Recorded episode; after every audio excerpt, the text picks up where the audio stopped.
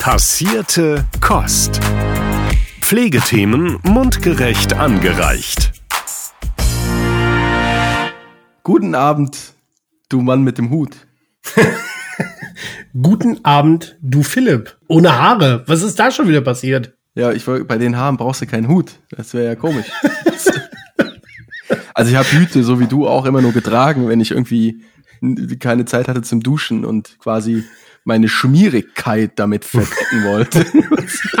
was ist, was ist dein Grund? Ich habe bereits geduscht und äh, sehe mit ohne irgendwas in den Haaren aus wie ein Löwe in, in Wildlife. Ja gut, du hast auch andere Haare als normale Menschen. Definitiv, ja. Ich wollte dich gerade noch fragen, warum du vor dem Podcast duschen warst. Also die Frage ist, was hast du vorher getrieben? Aber ähm, Ra Rasen getrimmt und gemäht. Sehr also schön, mit sehr dem schön. Freischneider und dann äh, ja die große Rasenfläche wieder freigesenzt. sehr gut. Dann haben die Tiere auch wieder was zu essen.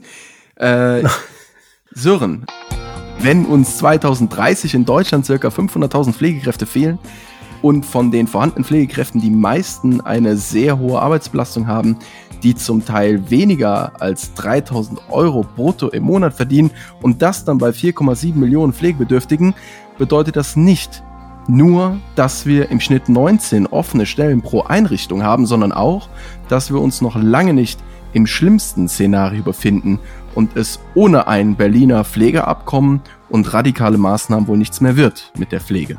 Um Pflege sicherzustellen, braucht es vor allem Menschen, Menschen jeden Alters und auch Quereinsteiger sind willkommen. Trotzdem ist klar, ohne die jungen Menschen geht es nicht. Aber wie schafft man es, junge Menschen in diese Berufe zu bewegen und vielmehr, wie schafft man es, sie dort langfristig zufriedenzustellen? Die geplante Krankenhausreform wird das wohl nicht schaffen. Daher haben wir uns heute Lina Gürtler eingeladen. Lina kommt aus der Pflege und ist Bestandteil der jungen Pflege des DBFKs. Sie muss es wissen und sie wird uns erzählen, was die junge Pflege braucht und ob wir junge Pflege in Deutschland langfristig sichern können. Liebe Lina, schön, dass du unserer Einladung gefolgt bist. Schön, dass ich da sein kann. Vielen Dank für die Einladung. Ja, sehr gerne. Vielen Dank und herzlich willkommen. Liebe Lina, du hast uns im Vorgespräch schon gesagt, du hast ein paar Mal reingehört. Dann ist es für dich nichts Neues. Wenn ich dir jetzt sage, stell dich bitte einmal unseren ZuhörerInnen selber vor. Ja, das mache ich doch sehr gerne. Genau, ich bin Lina Görtler. Ich habe 2018 meine Ausbildung zur damals noch Gesundheits- und Krankenpflegerin beendet in Lübeck und bin dann von Lübeck nach Berlin gezogen nach der Ausbildung, weil es da ein Trainee-Programm für Intensivpflege gab und ich halt direkt nach der Ausbildung auf die Intensivstation wollte. Und dieses Trainee-Jahr da halt einfach ein guter Anschluss war nach der Ausbildung. Habe jetzt vier Jahre auf der Intensivstation gearbeitet mit einem halben Jahr Unterbrechung, weil ich auch mal ein halbes Jahr auf dem Kreuzfahrtschiff gearbeitet habe. Genau, und bin jetzt vor kurzem, also diesem Monat erst, in den ambulanten Pflegedienst gewechselt. Und seitdem ich in Berlin bin, engagiere ich mich auch im Deutschen Berufsverband für Pflegeberufe, im DBFK und bin da in der Lenkungsgruppe Junge Pflege und im Regionalverband in der AG Jungpflege aktiv. Sehr cool. Magst du uns noch ein bisschen mehr und genaueres über deinen Werdegang erzählen und vor allen Dingen, wie du zur Pflege gekommen bist und vor allen Dingen, was dich dazu motiviert, dich politisch zu engagieren? Zum Pflegeberuf bin ich gekommen über meine Mutter. Also meine Mutter hat sich selbstständig gemacht als Familienhilfe.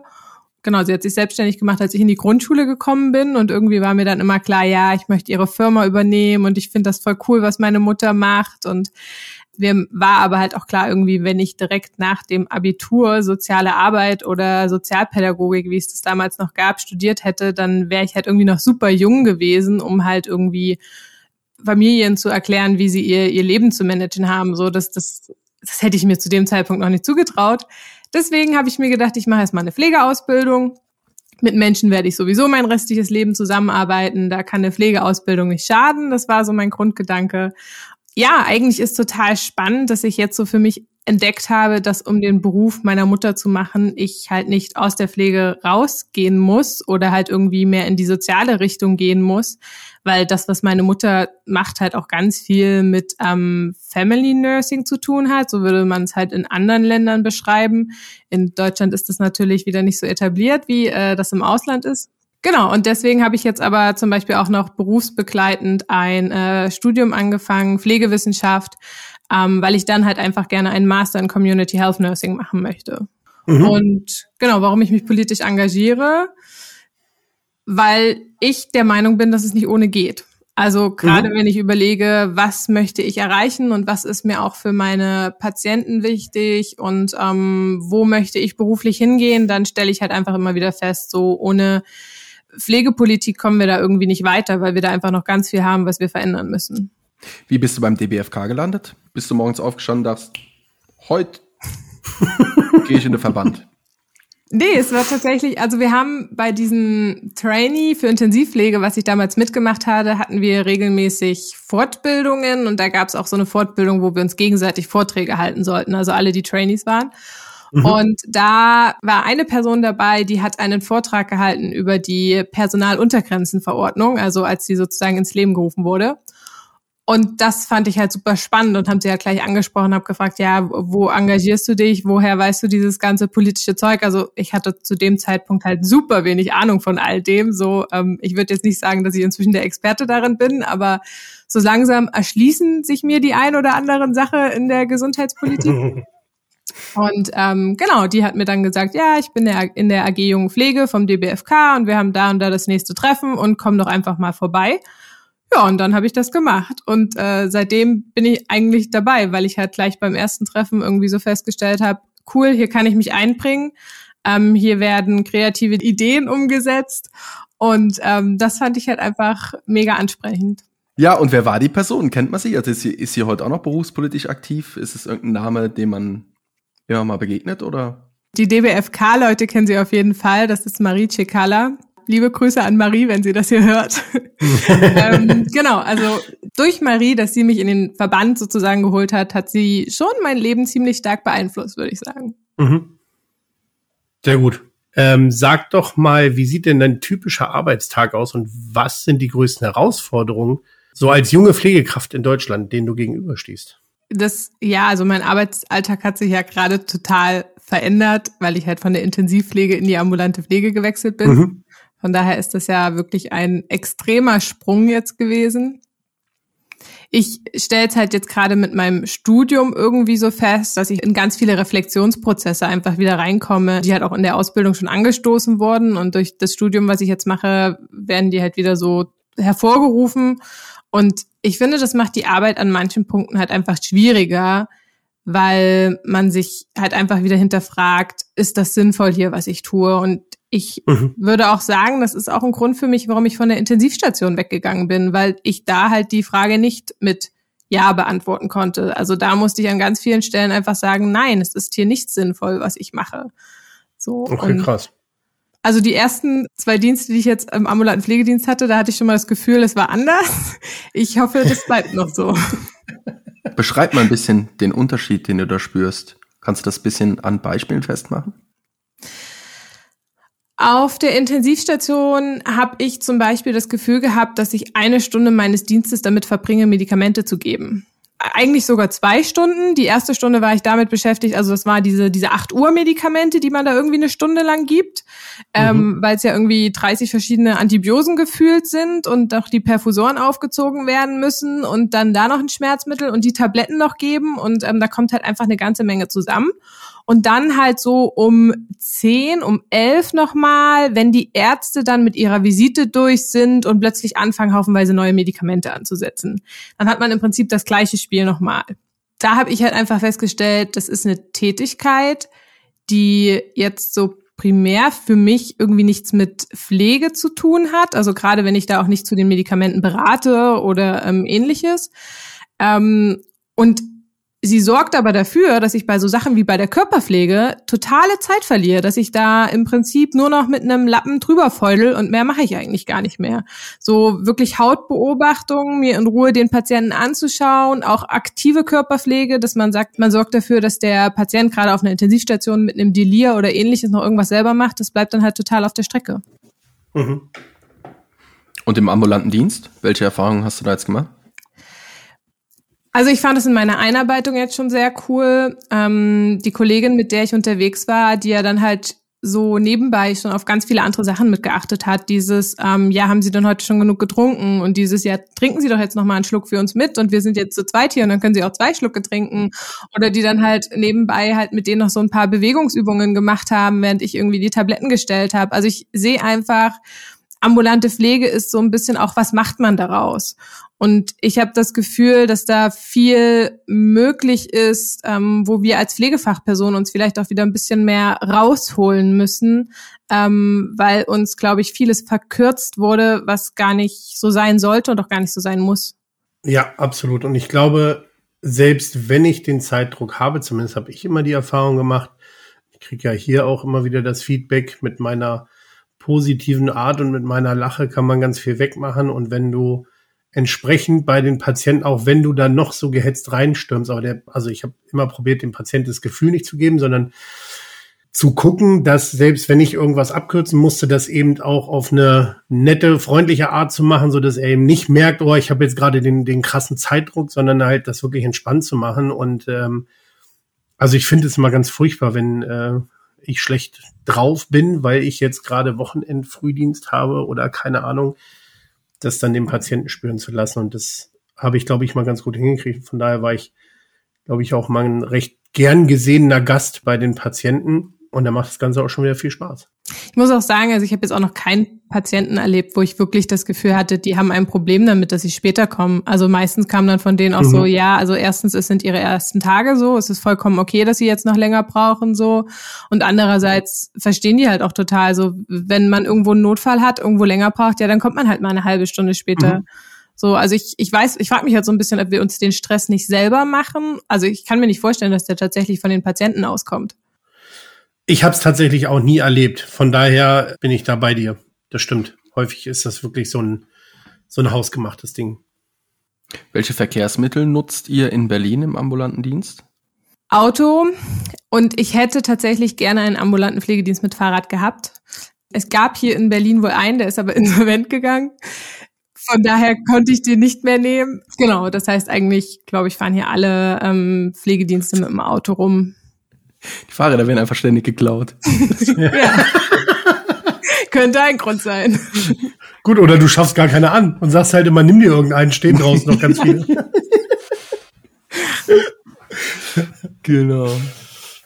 Okay, ja, spannend. Von der Intensivstation in den ambulanten Dienst. Also ich meine, das ist ja schon ein Sprung, wenn du aus der Krankenpflege an sich, aus deiner Ausbildung kommst, dann sofort in die Intensivstation und jetzt in den ambulanten Dienst wahrscheinlich vorwiegend eher ältere Menschen zu versorgen, sagen wir mal, Medizin, also jetzt vielleicht wirklich mehr Fokus auf pflegerische Tätigkeiten zu legen und äh, statt wirklich auf diesen, diesen medizinischen Fokus. Und spannend, dass du ja doch noch als äh, junge Pflegekraft da Bock drauf hast. Wie erlebst du das im Studium? Wie erlebst du das in deiner jetzigen Arbeitsstelle, in der Arbeitsstelle zuvor? Tendieren junge Pflegekräfte nicht eher viel mehr zu den medizinischen Tätigkeiten? Das würde ich pauschal so nicht behaupten. Also ich hatte auch auf meiner Intensivstation, wo ich gearbeitet hatte, viele junge Kollegen, die noch ein Pflegestudium gemacht haben und die sich dann auch sogenannte Praxisentwicklungsprojekte angeschaut haben, die sich halt wirklich auf das auf den pflegerischen Bereich bezogen. Also die sehen dann schon so, was Pflege eigentlich alles leisten kann. Ich habe manchmal das Gefühl, dass da so ein bisschen der Input von den Lehrenden und ähm, Dozierenden fehlt. Also wenn da halt nicht das Verständnis, was ist Pflege vermittelt wird und was kann Pflege alles leisten, dann ist halt irgendwie ganz klar, dass die jungen Leute, die in der Pflege dann arbeiten, das auch nicht so richtig darstellen können. Und ich muss sagen, ich habe es in meiner Ausbildung auch wenig mitbekommen. Vielleicht fiel es mir auch einfach sehr schwer, es zu verstehen. Das kann auch sein. Ich glaube, das ist einfach eine Herausforderung, weil also man muss die medizinischen Sachen ja trotzdem lernen. So, man sollte trotzdem wissen, wie wie Anatomie, Physiologie, wie das funktioniert, um einfach ähm, zu verstehen, was man da macht. So, aber ich habe halt einfach festgestellt, so in dem ersten Berufsjahr habe ich dann plötzlich erstmal verstanden, was ich hier noch alles mache, auf was ich noch alles achte und, und was Pflege eigentlich auch für eine, für eine Managementfähigkeit voraussetzt, da irgendwie so viele Sachen gleichzeitig zu handeln. Und ähm, das ist, finde ich, so eine Perspektive, die wir so wenig schulen. Also ich habe mir das irgendwie, ich glaube, ich habe mir das in der Ausbildung schon immer von meinen Lernenden eingefordert, dass ich gesagt habe, na ja, wir haben einen Personalmangel auf Station. Ich kann verstehen, dass es schwierig wird, dass ich meine Praxisanleitung bekomme. Mir ist klar, dass ich als examinierte Pflegefachperson irgendwann priorisieren muss. Aber warum zeigt mir keiner, wie ich priorisiere? Warum bringt mir keiner bei, was tatsächlich wichtig ist und was nicht? Finde ich, habe ich das Gefühl, dass wir da eigentlich noch viel mehr junge Pflegende abholen könnten, dass sie tatsächlich feststellen, Pflege ist viel mehr, als was sie sich, glaube ich, im ersten Moment darunter vorstellen oder was ja auch die Gesellschaft sich darunter vorstellt. Und hast du es dann bekommen, was du gefordert hast, oder musstest dir das anderweitig selbst beibringen, sozusagen? Nee, also eine Ausbildung äh, habe ich das leider nicht mehr bekommen. Ich hoffe so ein bisschen, ich hatte in meiner Ausbildung so Ausbildungsvertretung und Interessensvertretung für Auszubildende aufgebaut und so. Also ich hoffe, dass da vielleicht die nachfolgenden Auszubildenden was in die Richtung bekommen haben.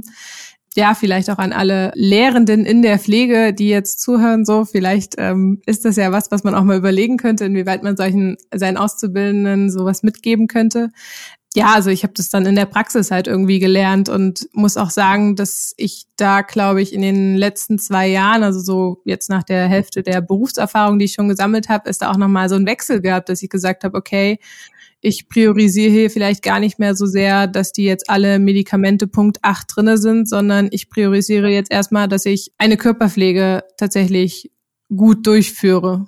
So, und wir haben es ja auch, glaube ich, schon in einigen Folgen mal erwähnt. Also unsere Ausbildung war ja auch sehr praxisleiterarm. Also zumindest meine war es extrem. Ja. Äh, ich meine, dass du auch Ähnliches berichtet hast. Ja. Äh, vielen Dank auf jeden Fall mal dafür, für den doch sehr tiefen Einblick in, in deinen beruflichen Werdegang. Eigentlich wollte ich dazu sagen, Philipp, Entschuldigung, wenn ich dich jetzt unterbreche, ja, aber es liegt mir einfach so auf der Zunge und ich freue mich da jetzt schon so diebisch drauf. Ich persönlich habe ja lieber die, ähm, die, die pflegerisch behandlungspflegerischen Sachen gemacht. Ganz besonders zum Beispiel absaugen, wenn da der Rotz so in dem Behälter war. Total, total. Oder ja. dieses Geräusch, wenn man absaugt. Das ist so ja. toll und so befreiend. Es gibt kaum etwas Schöneres. Also das werde ich tatsächlich vermissen, das muss ich sagen. Ich habe schon die ganze Zeit gedacht, worüber, weißt du, wir kennen uns ja jetzt schon lange, Sören, und ich, ich, ich habe so viele Stunden mit dir online verbracht, wie mit keinem anderen Menschen. Und ich habe dir angesehen, dass du über irgendwas nachdenkst, aber dass da jetzt so eine fiese Nummer rauskommt.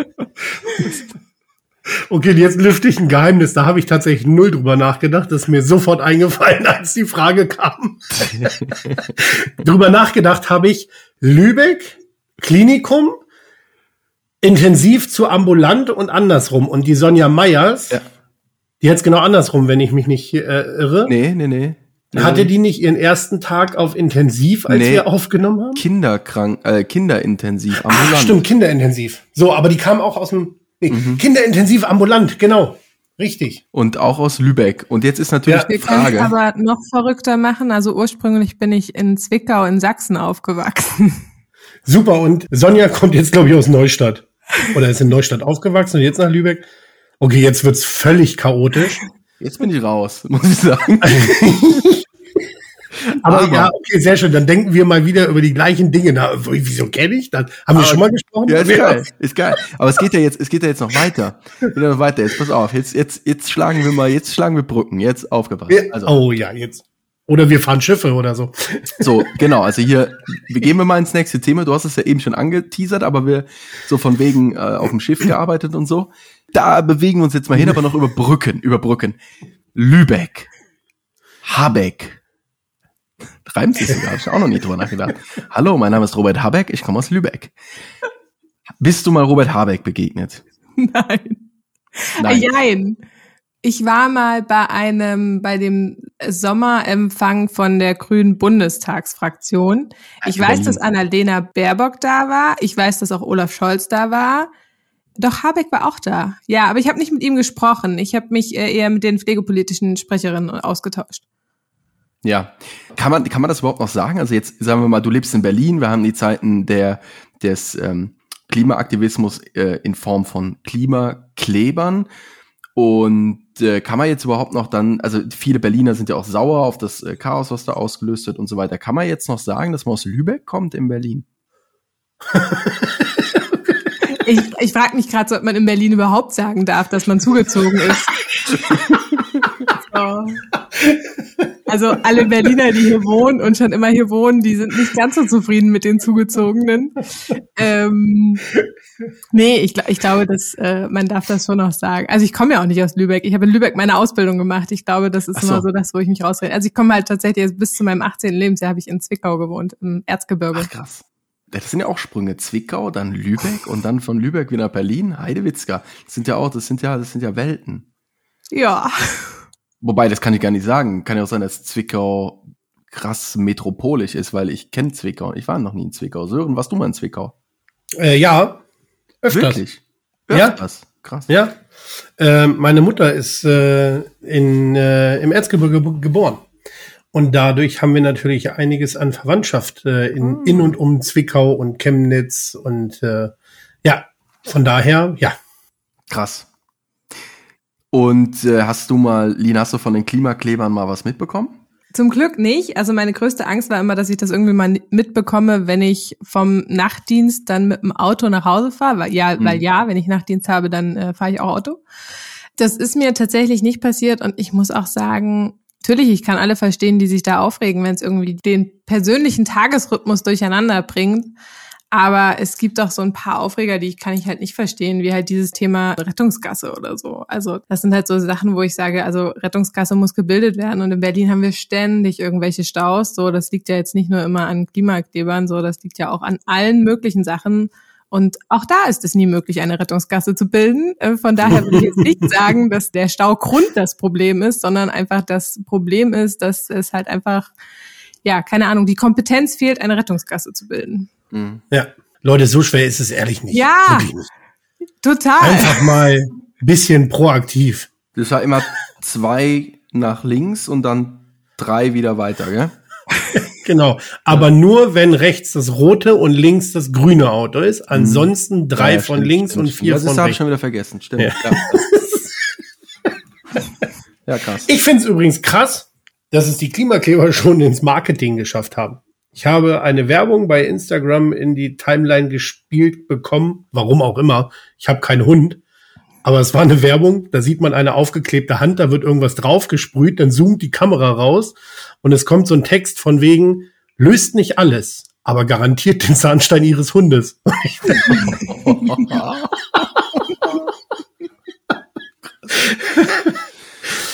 Ja, genau, jetzt haben wir, also jetzt haben wir über äh, äh, hier Zwickau nach Lübeck und von Lübeck zum Habeck.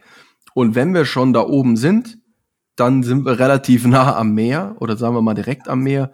Und ähm, jetzt hast du eingangs erwähnt, dass du mal auf einem Schiff warst. Wie war denn deine Erfahrung? Wir wissen's, du warst auf der AIDA Cosma, korrekt? Ja. Erzähl uns doch mal, wie, wie war denn deine Erfahrung auf der AIDA Cosma und welche Unterschiede hast du denn zwischen der Arbeit auf einem Schiff und der Arbeit in einem Krankenhaus bemerkt. Es war spannend und es ist halt komplett anders und das hat man mir vorher schon gesagt. Also man muss sich da halt wirklich vorstellen, so wenn wir irgendwie sagen, okay, 80 Prozent unserer Arbeit haben wir mit Patienten zu tun und 20 Prozent müssen wir irgendwie dokumentieren und am Computer sitzen, ist es auf dem Schiff halt genau andersrum. Es sind halt ganz viele Verwaltungsprozesse, die stattfinden, ähm, Inventur, Apothekenbestellungen, Health Declarations für die Häfen, die gemacht werden müssen und ähm, ja, all solche Sachen. Also da ist wirklich viel Papierarbeit und Bürokratie oder Medikamente, die man sich dann zwischen den Schiffen hin und her schickt, weil halt einer weniger hat, einer mehr. Dann gibt es dadurch, dass die AIDA fahren ja, die fahren ja alle unter italienischer Flagge. Das heißt, es gibt da auch italienische Regularien und die Italiener haben da manchmal so ein bisschen absurde Vorstellungen. Also es gibt da so eine Tabella C und in dieser Tabella C sind halt Medikamente drin, die unbedingt auf dem Schiff sein müssen. Dass diese Medikamente aber teilweise weder in Italien noch in Deutschland noch sonst irgendwo in Europa überhaupt noch käuflich sind, weil die halt einfach schon Jahre alt ist, diese Medikamententabelle. MCP-Tropfen. Zum Beispiel, ja. Also da gibt's wirklich so ein paar Sachen, wo wir uns so dachten, okay, gut, und wenn wir die jetzt nicht haben, kann es aber sein, dass du im Hafen nicht weiterfahren darfst. Also, dass die Italiener dich dann anhalten und sagen, ja, nee, aber wir wollen das Medikament ja haben. Und dann stehst du da im Hafen. Also es ist so ein bisschen, bisschen verrückt alles gewesen, auf jeden Fall. Ich war zu einer Zeit, wo, also ich war Anfang 2021, ja, also mitten in der Pandemie auf jeden Fall. Ja. Nee, oder? Ja. 22? Nee, ich war zwei. Also bei LinkedIn steht 22. Dann also sehr gut. Vielen Dank. Also sehr gut. Dann war ich 22. Das ist, ist, ist jetzt quasi genau ein Jahr her. Ja, stimmt. Ja, krass. Ja, ich habe bald mein Einjähriges, wo ich vom Schiff wieder runtergestiegen bin. Da gab's halt einfach auch noch viele Corona-Richtlinien, die die Arbeit auf dem Schiff einfach unattraktiv gemacht haben. Also das muss man einfach ganz klar dazu sagen. Also, dass wir nicht einfach so vom Schiff runtergehen durften, dass wir uns vorher auf eine Liste eintragen mussten, dass das begrenzt war, wie viele Leute vom Schiff runtergehen dürfen, weil natürlich man hat auch ein riesengroßes Sicherheitsproblem, wenn zu viele Leute von der Crew positiv sind. Wir im Medical Department hatten halt wahnsinnig viel zu tun, weil wir halt die positiven Fälle auch immer überwachen mussten. Das heißt, wir mussten dann Contact Tracing und all sowas machen. Und wenn du dann halt einen Tag hattest, wo irgendwie drei positive Leute aufgeploppt sind, weil wir haben halt auch regelmäßig Testungen gemacht und auch diese Zettel mussten wir schreiben, wer wann wie getestet werden soll und wann der kommen soll zum Testen. Genau, also da war das sehr viel logistische Arbeit. Was mich an der Arbeit, glaube ich, so am meisten gestört hat, weswegen ich es für mich selber nicht nochmal machen würde, war dieser Punkt auch da wieder, wie wenig noch Pflege gesehen wird. Aber ich meine, es ist ein, also es ist ein Unternehmen, dieses Medical Department gibt es auf dem Schiff eigentlich ja nur, weil es verpflichtend ist. Also keiner würde ja jetzt sagen, oh, wir haben ein riesengroßes Schiff, lasst uns doch mal ein großes, tolles, ausgestattetes Medical Department. Also das würde ja keiner machen so, sondern es ist da, weil es verpflichtend ist und irgendwie ist es auch da, weil wenn man schon was hat als gewinnbringendes Unternehmen, dann möchte man damit auch Gewinn machen. Das heißt, ja, wir haben auch die Crew versorgt. Das sind ja 1500 Leute gewesen. Da hatte man schon immer mal was zu tun, weil es gibt da halt Leute, die sind acht Monate auf dem Schiff und also keine Ahnung, man kann ja mal so schauen, acht Monate seinen Verlauf beobachten, ob man mal irgendwann zum Arzt gegangen ist und da kommt man bestimmt auf irgendwas und wenn es halt der Zahnarzt sei oder so. Und das mussten wir halt irgendwie alles klären, also dass wir dann Termine mit der Landseite gemacht haben, dass wir aber bei akuten Fällen die auch bei uns hatten und so. Und genau, aber diese pflegerische Perspektive geht da halt auch sehr verloren. Also es gibt vieles, wo ich gesagt hätte, okay, da wäre eigentlich eine Community Health Nurse, die wirklich das Schiff als ein ja, als eine Gesundheitscommunity verstehen würde, sehr hilfreich, weil man dann plötzlich auch viel mehr auf Arbeitssicherheit oder sowas schauen würde. Aber ich glaube, das ist so ein bisschen mein Wunschpflegeverständnis, was ich, ähm, was glaube ich schon sehr weit gegriffen wäre, wenn das dort so umgesetzt wäre. Was war so das Absurdeste, was du da erlebt hast, irgendwelche ganz peinlichen Geschichten, die da Feuerqualle oder so. Ja, oder irgendwie Sexunfälle oder so, weißt du, weil sie das, das war ja über Valentinstag, muss es ja gewesen sein, Anfang, also über Das ist jetzt aber Februar. Clickbaiting. Für ja, also ich bin, ja, gut, man tut, was man kann, Sören. ich bin am 5. Februar aufs Schiff aufgestiegen und tatsächlich, das war ziemlich cool am Anfang. Am Anfang waren nämlich noch gar keine Gäste da. Die AIDA Cosma war ja komplett neu. Wir haben ja auch die Schiffstaufe da noch mitgemacht und so. Am 14. Cool. März war die, glaube ich.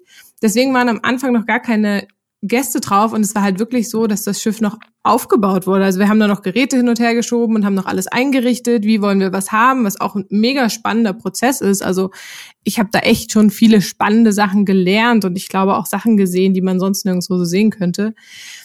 Was so wirklich verrückt war, ich glaube, da kann man eigentlich so sagen, diese, diese medizinischen Notfälle, die wir doch hatten, wo ich halt echt nicht erwartet hätte, dass sowas kommt. Ich meine, ich war vier Monate auf dem Schiff und wir hatten zweimal einen Schlaganfall, einmal eine Reanimation, eine Schenkelhalsfraktur hatten wir auch. Also es waren doch schon ein paar so Sachen, wo ich gedacht hätte, krass, ich habe mir meine vier Monate langweiliger vorgestellt. Krass, ja. Und wie viele Leute kommen tatsächlich wegen Seasickness? Mm, Es hält sich in Grenzen. Aber das Ja. liegt, glaube ich, daran, dass es an der Rezeption auch so homöopathische ähm, Okay. Seasickness-Pilz gibt. Und ich glaube, die gehen immer alle zur, zur Rezeption vorher. Ich glaube, deswegen hatten wir da relativ viel Ruhe. Ich hätte jetzt eigentlich erwartet, dass so, oh Gott, mir ist übel, wie kommt das denn? Ich muss zum Arzt. Das hatten wir nur bei den Kindern. Das hat mich richtig genervt. Also ich hatte dann nachts halt immer Bereitschaftsdienst. Und ähm, es gab halt auch Ärzte auf dem Schiff und die, es gab halt auch manche Ärzte, die konnten kein Deutsch. Das heißt, du wurdest dann nachts geweckt zum Dolmetschen, mehr oder weniger, weil es ja überwiegend nur deutsche Gäste waren. Und dann hatte man da halt so Eltern vor sich sitzen und so, ja, mein Kind hat gerade gekotzt. Und ich dann so, okay, haben die gestern irgendwas gemacht, war irgendwas anders? Ja, ich weiß auch nicht. Mein Kind hat nur Pommes und Nudeln und Kuchen und Eis und ähm, Fischstäbchen gegessen und irgendwie hat's jetzt gekotzt. Und du denkst dir so, wow, okay, wie konnte das nur passieren? Also das war immer ein Nächstes Mal ruhig herausfordernd. Unterberg hinterher. Aber ich glaube, so geht's wahrscheinlich ähm, vielen Pflegepersonen, die auch in Rettungsstellen arbeiten. Ich glaube, die haben da noch viel verrücktere Geschichten. Mit Sicherheit. Aber da kennt man es ja her. Deswegen habe ich jetzt eigentlich gedacht, Ja. dass so gefühlt jeder mal kommt und sagt, "Äh, Wo warst du denn überall? Beziehungsweise, wo war das Schiff mit dir überall? Ähm, wir haben am Anfang eine Tour durch den Ärmelkanal gemacht. Also es sind ja dann halt eigentlich immer die gleichen Touren, die man fährt. Also so fünf Wochen lang waren wir erst in Ärmelkanal. Das war, wir sind in Hamburg losgefahren, dann sind wir nach Southampton, dann sind wir nach Le Havre, dann sind wir nach Seebrücke und dann Rotterdam. Und dann die, die Tauftour, da sind wir dann die Iberische Halbinsel rumgefahren, also sind dann an Spanien, Portugal vorbei, haben in Lissabon einen Stopp gemacht, haben in Cadiz einen Stopp gemacht, in Malaga. Ähm, Cool. Genau, und dann hatten wir zum Schluss die letzten drei Wochen, die ich dann noch auf dem Schiff war, hatten wir so eine Tour, das war Barcelona, La Palma, La Spezia, Civitavecchia und Ajaccio und dann wieder Barcelona. Genau, und in Barcelona bin ich dann abgestiegen. Das war halt schon ziemlich cool, weil ähm, ich konnte, also die AIDA zahlt logischerweise den Flug, dass du wieder nach Hause kommst, aber du kannst den Flug halt bis zu drei Wochen verschieben. Und ich habe dann halt Ach, gesagt, cool. okay, ich möchte dann erst einen Flug eine Woche später ähm, haben, so dass ich dann halt noch eine Woche in Barcelona verbringen konnte. Und generell, was zahlt die AIDA für diesen Job? Ich müsste jetzt mal ähm, die Kollegen, mit denen ich auf dem Schiff war, müsste ich mal fragen, ob das immer noch so ist. Aber zu Corona-Zeiten haben wir einen Corona-Bonus bekommen. Und wir sprechen da jetzt nicht von einem Corona-Bonus, den, so wie es ihn hier in Deutschland gab, sondern es war ein monatlicher Corona-Bonus von brutto 2500 Euro Auf die normale Vergütung? auf die normale Bezahlung um drauf. Also die normale Bezahlung selber ist nicht so hoch. Ich glaube, das sind brutto tatsächlich nur 1,6 oder so. Und dann kommen aber nochmal 800 Euro obendrauf wegen, ähm, du bist auf dem Schiff und so. Also das Mhm. Grundgehalt von den Pflegenden ist nicht so viel, aber du kriegst halt eine Entschädigung dafür, dass du die ganze Zeit auf dem Schiff bist, was glaube ich nochmal 800 Euro oder so waren. Genau, und dann kam Mhm. aber halt dieser krasse Corona-Bonus noch oben drauf. Ja, dann hat sich das ja gelohnt. Ja, Und also jetzt kann ich mir vorstellen, jetzt hören Menschen zu, vielleicht auch jüngere Menschen, denken, wie geil, das will ich auch machen. Wie leicht oder wie schwer war das denn, so einen Job zu bekommen? Wie groß war die Konkurrenz? Also als erstes muss ich sagen, sie suchen Pflegefachpersonen. Also wie überall, es herrscht Pflegepersonalmangel, also auch auf dem Kreuzfahrtschiff. Ja. Sören, Ich sehe äh, Philipp beide. schon auf Deck. Nee, Sören, wir beide, oder? Vier Monate. Mega, geile Idee. Ähm, was Ja. sie voraussetzen, sind Ja. Intensiverfahrungen. Also, dass man entweder auf einer, Rett also einer Rettungsstelle gearbeitet hat oder auf Intensivstation oder ähnliches. Ähm, dass man sozusagen in Notfallsituationen reagieren kann. Man muss Englisch sprechen können. Das Bewerbungsgespräch und so ist dann halt auch auf Englisch. Da fragen sie sich auch so ein paar Sachen. Also mich haben sie zum Beispiel gefragt, ja, mit mir haben sie so ein Fallbeispiel durchgespielt, wenn jetzt jemand ein Kammerflimmern bekommt, so was würde ich der Reihe nach machen und jetzt sagt der Arzt, ich soll Intubation vorbereiten, was bereite ich dann vor und so. Das wollten die halt alles wissen, um halt sicher zu gehen, dass ich das dann auf dem Schiff auch machen kann. Genau, und dann hat man noch, das war auch mega spannend, bevor man aufs Schiff darf, muss man erstmal super viele Unterlagen und es ist sehr viel Formalitäten, mit denen man zu kämpfen hat, aber man macht auch ein Sicherheitstraining vorher, das dauert eine Woche, das kann man in Rostock oder in Hamburg machen. Und da lernt man solche Sachen wie, ja, wie funktioniert halt die ganze Rettungskette. Ja, schwimmen auch. Also wir waren da tatsächlich in einem Pool. Das war ziemlich, ziemlich cool. So. Wie verhält man sich, wenn man einen Eisberg rammt? Ja, auch das so. Wie, wie wird das Schiff evakuiert? Was ist, gibt es alles für Rettungsboote? Was ist in einem Rettungsboot überhaupt alles drinne? Wie würde man die Nahrungspakete, die in einem Rettungsboot sind, wie müssen die rationiert werden? Ähm, mhm. Wie halte ich eine große Masse unter Kontrolle? Also all das lernt man da innerhalb von einer Woche. Das war halt auch einfach mega spannend. Also wer das mal machen möchte, probiert's aus aus, keine Scheu, einfach mal bewerben, auch wenn es für mich irgendwie nichts war. Ich habe trotzdem viel gelernt und ich, es ist trotzdem eine Erfahrung, die ich nicht missen möchte. Ja, cool. Ja, nice Geschichte. Bin voll froh, dass du das erzählt hast. Das war mal was ganz anderes. Das äh, inspirierend. Vielen Dank. Gerne.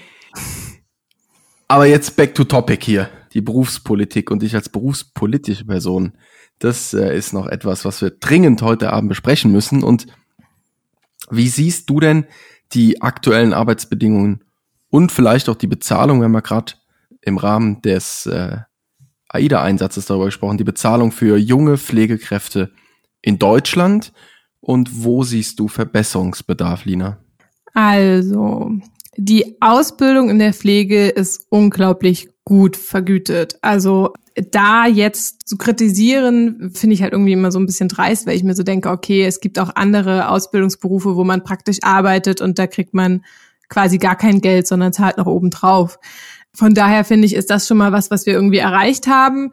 Pflegestudium ist halt noch so eine Sache, ähm, da ist ja jetzt sozusagen das Pflegestudiumsstärkungsgesetz, was da in Gange kommen soll, wo es dann mhm. hoffentlich mhm. auch endlich wieder Geld für die Pflegestudierenden gibt, die das primär qualifizierend machen. Das wäre was, wo ich sagen würde, da müssen wir noch dran arbeiten. Aber ich glaube, das hat die Politik zum Glück auch inzwischen langsam verstanden. Und was das Einstiegsgehalt angeht, na, wir haben halt immer dieses Problem, dass wir halt einfach immer noch diese riesengroße Lücke haben zwischen, also ich war mega stolz auf mein erstes Gehalt, was ich auf einer Intensivstation bekommen habe, aber ich habe es halt auf einer Intensivstation bekommen. Mhm. Wie viel war das? Ähm, da habe ich eine 100 Prozent Arbeit. Ge gefühlt ja. Gefühlt ja. Davon habe ich mir die AIDA gekauft. ja, ist mein Schiff. Offiziell oder schwarz? War aber nach vier Monaten langweilig, habe ich sie wieder verkauft. Brutto weiß ich nicht mehr, er kommt mir jetzt raus. Ich weiß noch ungefähr, dass ich 1,6 netto, glaube ich, hatte. Bei im ersten Monat. Mhm. Ja. Ich glaube, ich bin bis mit knappen zwei netto rausgegangen. Und da waren noch, also bei dem ersten Gehalt waren ja noch keine Zuschläge dabei, weil die kommen ja dann immer erst drei Monate später. Mhm. Und ich glaube, da mhm. bin ich tatsächlich fast mit 2000 Euro raus. Das fand ich schon, schon erstmal cool. Ich glaube, diese Ungerechtigkeit, so ist mir jetzt erst aufgefallen, wenn ich dann manchmal höre, was so andere Berufe verdienen. Und wenn ich mir dann trotzdem anschaue, was die für eine Verantwortung haben und was wir für eine Verantwortung haben, wo ich dann immer denke, okay, der Unterschied ist da jetzt eigentlich gar nicht so groß und gar nicht so vorhanden, aber trotzdem kriege ich das Geld nicht. Deswegen kann ich dann halt auch irgendwie verstehen, wenn dann halt einfach junge Leute ja. sagen so, ja, okay, den Job haben sie jetzt auch gesucht und fanden sie voll cool und ähm, würden sie auch gerne weitermachen, aber irgendwie passt es jetzt nicht mehr zusammen. Klar freut man sich noch über das erste Gehalt, aber sobald man sich dann anfängt, irgendwie mit den Freunden, die sich nicht für den Pflegeberuf entschieden haben, zu unterhalten, stellt man dann vielleicht so fest, ja, ich arbeite auch hart, ich arbeite auch viel und die kriegen irgendwie mehr. Ja, und während der Ausbildung wirst du vielleicht noch, also ich meine, der eine oder andere wird vielleicht das Glück haben, so ein bisschen noch Support von den Eltern zu bekommen. Mhm. Jetzt hört es auf dann kommt das erste große Nettogehalt. Du denkst im ersten Moment, ja Mensch, da 2000 äh, Euro, das wird mir ja wohl reichen und damit komme ich klar.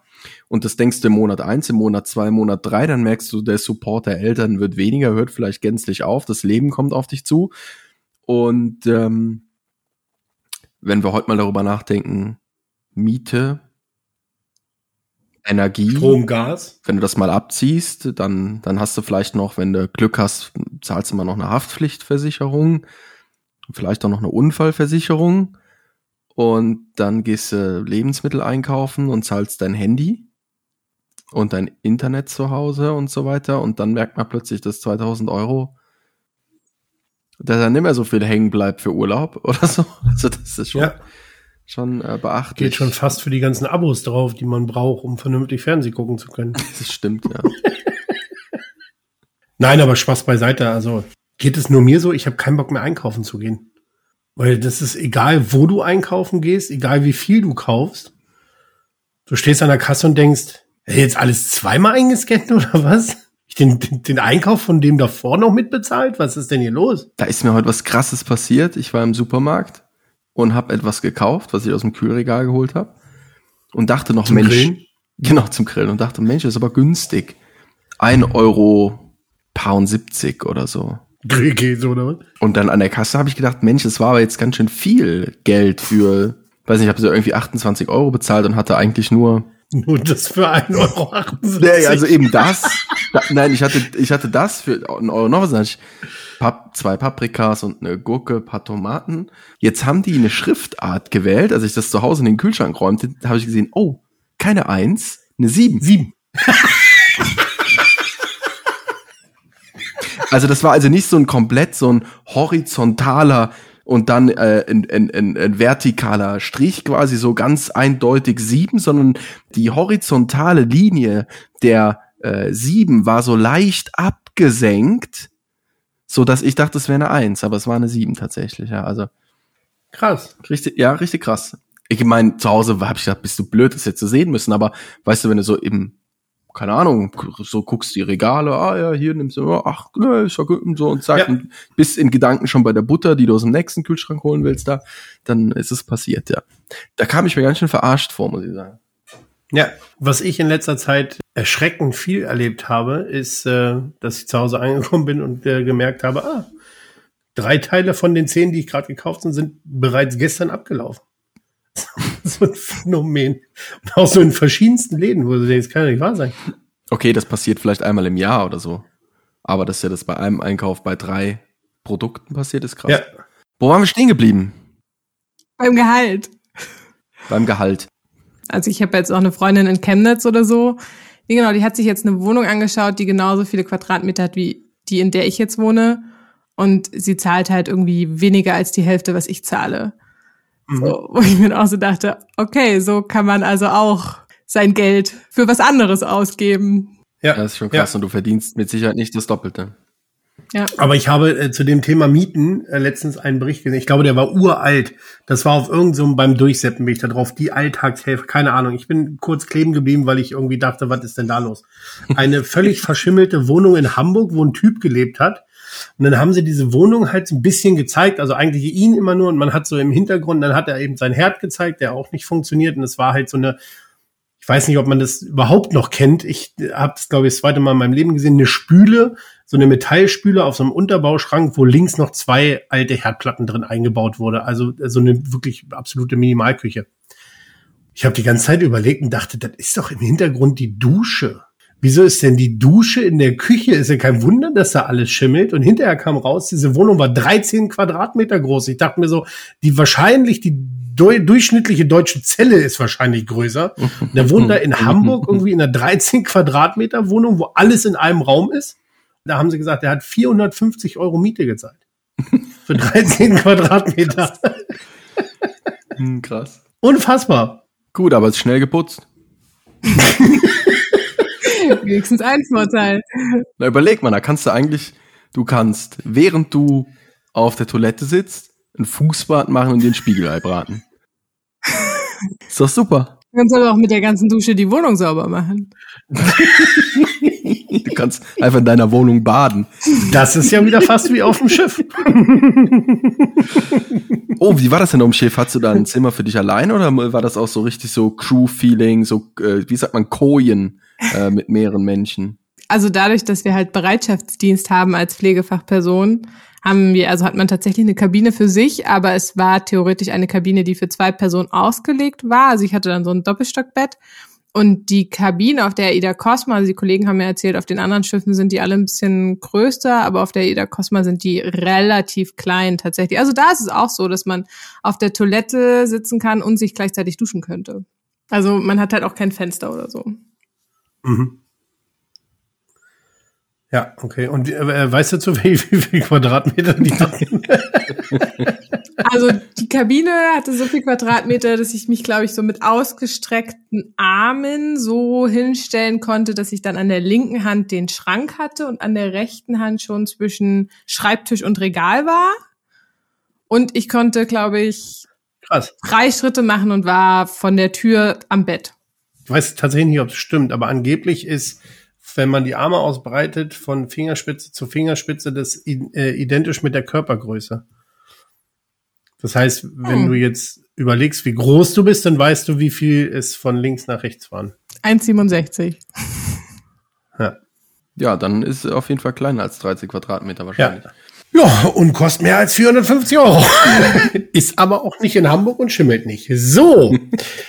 Sag mal, Lina, was meinst du denn, was die größten Probleme sind, mit denen junge Pflegekräfte in Deutschland konfrontiert sind, beziehungsweise oder zusätzlich, was sollte die Politik tun, um diese Probleme mal anzugehen? Aus meiner Perspektive sehe ich zurzeit halt immer die Entwicklungsmöglichkeiten, die wir in der Pflege haben, die ich halt einfach als zu gering einschätze. Ähm, also ein total spannendes Beispiel von meiner Intensivstation, dass ich eine Kollegin hatte, die halt auch gesagt hat, okay, so Pflege, sie möchte nicht ihr Leben lang auf Station arbeiten und ähm, hat sie gesagt, sie fängt an, soziale Arbeit zu studieren. Mhm. Und dann hat sie im Laufe des Studiums festgestellt, dass ihr dieses Thema ähm, soziale Ungleichheit und Gesundheitszustand, dass sie das total spannend findet, wie diese Sachen sich gegenseitig beeinflussen. Und das ist ja auch einfach so, dass der soziale Status hat einfach den größten Einfluss, also der größte Absolut. Einfluss ist, der auf die Gesundheit einwirkt. Und hat deswegen gesagt, dass sie Public Health studieren möchte. Und hat mir dann so eine Rolle beschrieben, wo man dieses soziale Ungleichheiten und äh, Gesundheit miteinander verbindet. Und ich saß da ziemlich perplex da, weil ich dann zu ihr gemeint habe, na ja, aber dann möchtest du ja Community Health Nurse werden. Und dann hat sie mich gefragt, hä, was möchte ich werden? Und dann habe ich ihr das halt erklärt, so Community Health Nurse, was das in anderen Ländern bedeutet, dass es das in Schweden zum Beispiel ja die primäre Versorgung Mhm. ist, also der erste Ansprechpartner, bevor man zum Arzt geht, oder dass das halt in Kanada direkte ähm, von der Regierung geführte Public Health Organisation ist, glaube ich, nicht ganz das richtige Wort, dass die ja tatsächlich staatlich organisiert sind und dann jede Community Health Nurse ihr eigenes Projekt anfangen kann. Also dann zum Beispiel sagen, ich möchte mich mit dem Thema ähm, Drogenkonsum in unserer Community auseinandersetzen. Ich möchte mich mit dem Thema junge Familien auseinandersetzen. Ich möchte was zum Thema Diabetes machen. Ich möchte was zum Thema Blutdruck machen und dass sie dann da aber auch erweiterte Fähigkeiten bekommen. Dass es dann halt auch heißt, okay, wenn du jetzt Diabetes machst, du darfst auch das Insulinschema anpassen. So, du darfst auch eine diabetische Fußsprechstunde führen. So wird es ja ausgeführt. So und so habe ich ihr das dann halt auch beschrieben und dann meinte sie, ja, genau, das möchte ich machen. Und das fand ich halt wieder so spannend, weil ich mir so dachte, ja, aber dafür musst du nicht aus der Pflege raus. Und genau das ist aber diesen Schritt, den sie zuerst gewählt hat. Und das finde ich halt so spannend, weil ich glaube, wir haben in der Pflege an sich Tätigkeiten, die eigentlich super viele Menschen machen wollen, was vielleicht auch der Grund ist, warum, warum die sich dafür interessieren und diesen, diesen Weg beginnen. Und dann stellen sie aber fest, so wie wir Pflege in Deutschland derzeitig gestalten und aufgebaut haben, werden ihnen diese Chancen gar nicht geboten. Und ähm, das führt dann halt dazu, dass sie sich versuchen, irgendwie irgendwo einen anderen Beruf und ir- irgendwas anderes zu suchen oder halt komplett das Handtuch schmeißen und sagen, ach, ist mir jetzt total egal, ich studiere jetzt Informatik oder ich studiere jetzt, ähm, keine Ahnung, ich hatte auch letztens einen Kollegen auf Station, der hat gesagt, ja, er über, überlegt, ob er jetzt eine Zimmermann-Ausbildung macht, weil dann hat er Holz und er hat keinen Bock mehr auf Menschen und das ist doch alles Blödsinn. Für die kann er doch eh nichts mehr Gutes tun. Also wir verkrauen uns da die Leute selber, obwohl wir ganz oft eigentlich alle irgendwie das Gleiche wollen und den gleichen Gedanken dahinter haben und es dafür auch schon Konzepte gibt. Aber es dann irgendwie heißt so, ja, warum braucht man denn eine akademisierte Pflegefachperson? Warum muss denn Pflege plötzlich mehr dürfen? Oder wenn man dann in irgendwelchen Kongressen sitzt und es dann heißt, ja, aber nee, dafür haben wir ja den Hausarzt. Und dann im nächsten Satz heißt es wieder, ja, aber wir haben ja gar nicht genug Hausärzte. Ja, ich hätte da eine Lösung. Aber was können wir tun, um junge Menschen zu ermutigen, eine Karriere in der Pflege zu verfolgen? Und welche Änderungen müssten in der Ausbildung vorgenommen werden, um das zu erreichen? In der Ausbildung würde ich es schon gut finden, wenn man halt die Perspektiven, die wir schon haben, sichtbarer macht und deutlicher macht. Ich kann mich nicht dran erinnern, dass wir mal tatsächlich über das Thema äh, Tagespflegeeinrichtungen gesprochen haben oder über Pflegestützpunkte oder Mhm. sowas oder über Kreuzfahrtschiffe, dass man auch dort arbeiten kann, dass man in Gesundheitszentren arbeiten kann, dass man ins betriebliche Gesundheitsmanagement gehen kann. Also wir denken da halt irgendwie leider immer noch sehr krankenhauszentriert und gerade wenn man eigentlich sagt, wir wollen in der Bevölkerung auch mehr Prävention und Gesundheitsförderung schaffen, dann findet die nicht in Krankenhäusern statt, sondern dann findet die überall anders statt und ähm, mhm. wenn sie erst im Krankenhaus stattfindet, dann ist es irgendwie ein bisschen zu spät. Absolut. Und das ist das, was wir, glaube ich, in der Ausbildung einfach noch zu kurz packen, weil ich glaube, dass das dann auch dazu führen könnte, dass wir das Image von dem Beruf ganz stark verändern, weil dann plötzlich da ist klar ist, okay, ich habe da jemand Kompetentes, den kann ich ansprechen, wenn ich äh, wissen möchte, was ich für mich Gutes tun kann und nicht jemanden, den ich anspreche, wenn ich keine Ahnung nicht mehr weiß, wie ich mich selber sauber machen kann. Mhm. Absolut. Philipp und ich haben da ja was die erste Folge, zweite Folge, haben wir das, glaube ich, mal recherchiert. Was kann man eigentlich alles studieren und welche Fort- und Weiterbildung ja, gibt es in Deutschland? Erinnerst du dich? Ja, ja. Wir sind irgendwie auf, keine Ahnung, über 300 Angebote oder sowas mit Abschluss, ohne Abschluss irgendwie gekommen und aber es ist halt dann auch wieder nicht bundesweit anerkannt und auf der einen Seite sind die Möglichkeiten gefühlt unbegrenzt und auf der anderen Seite gibt's aber kaum Angebote für Menschen, die sich eben in irgendeiner Art und Weise spezialisiert genau. haben, sei es Fort- und Weiterbildung oder Studium, ist jetzt mal egal, aber Menschen gehen Schritte nach vorne und dann weiß aber niemand, was mit ihnen anzufangen. Ja. Und ähm, das Schlimme ist, dass wir das sogar wirklich auf dem Level der Akademisierung mit uns rumtragen, dieses Problem. Ja. Dass ähm, ich möchte jetzt nicht Fort- und Weiterbildungen damit jetzt entwerten oder so, aber ich finde, das ist schon ein krasses Problem, wenn wir Leute hochschulisch oder universitär ausbilden und dann keinen Plan haben, was wir mit ihnen anfangen sollen. Das ist schon für ein Land wie Deutschland schon sehr traurig, dass wir das nicht auf die Kette kriegen, zumal wir eben überall an jeder Ecke über dieses eine zentrale gesellschaftliche Problem sprechen, Pflege, Fachkräftemangel. Aber diese simplen Sachen kriegen wir nicht auf die Kette. Ich habe vielmehr den Eindruck, wir verkomplizieren es mehr und mehr und mehr, statt es mal zu entwirren ja. und einfach ja. zu machen und anderen akademischen Berufslaufbahnen anzupassen. Also das ist einfach Wahnsinn. Ich verstehe, ich habe längst das Verständnis dafür verloren. Muss ich wirklich zugeben. Ich kann gut drüber reden, aber ich kann, ich check's auch an vielen Enden einfach nicht mehr. Warum, wieso, weshalb. Wir es noch nicht gelöst haben, das check ich nicht.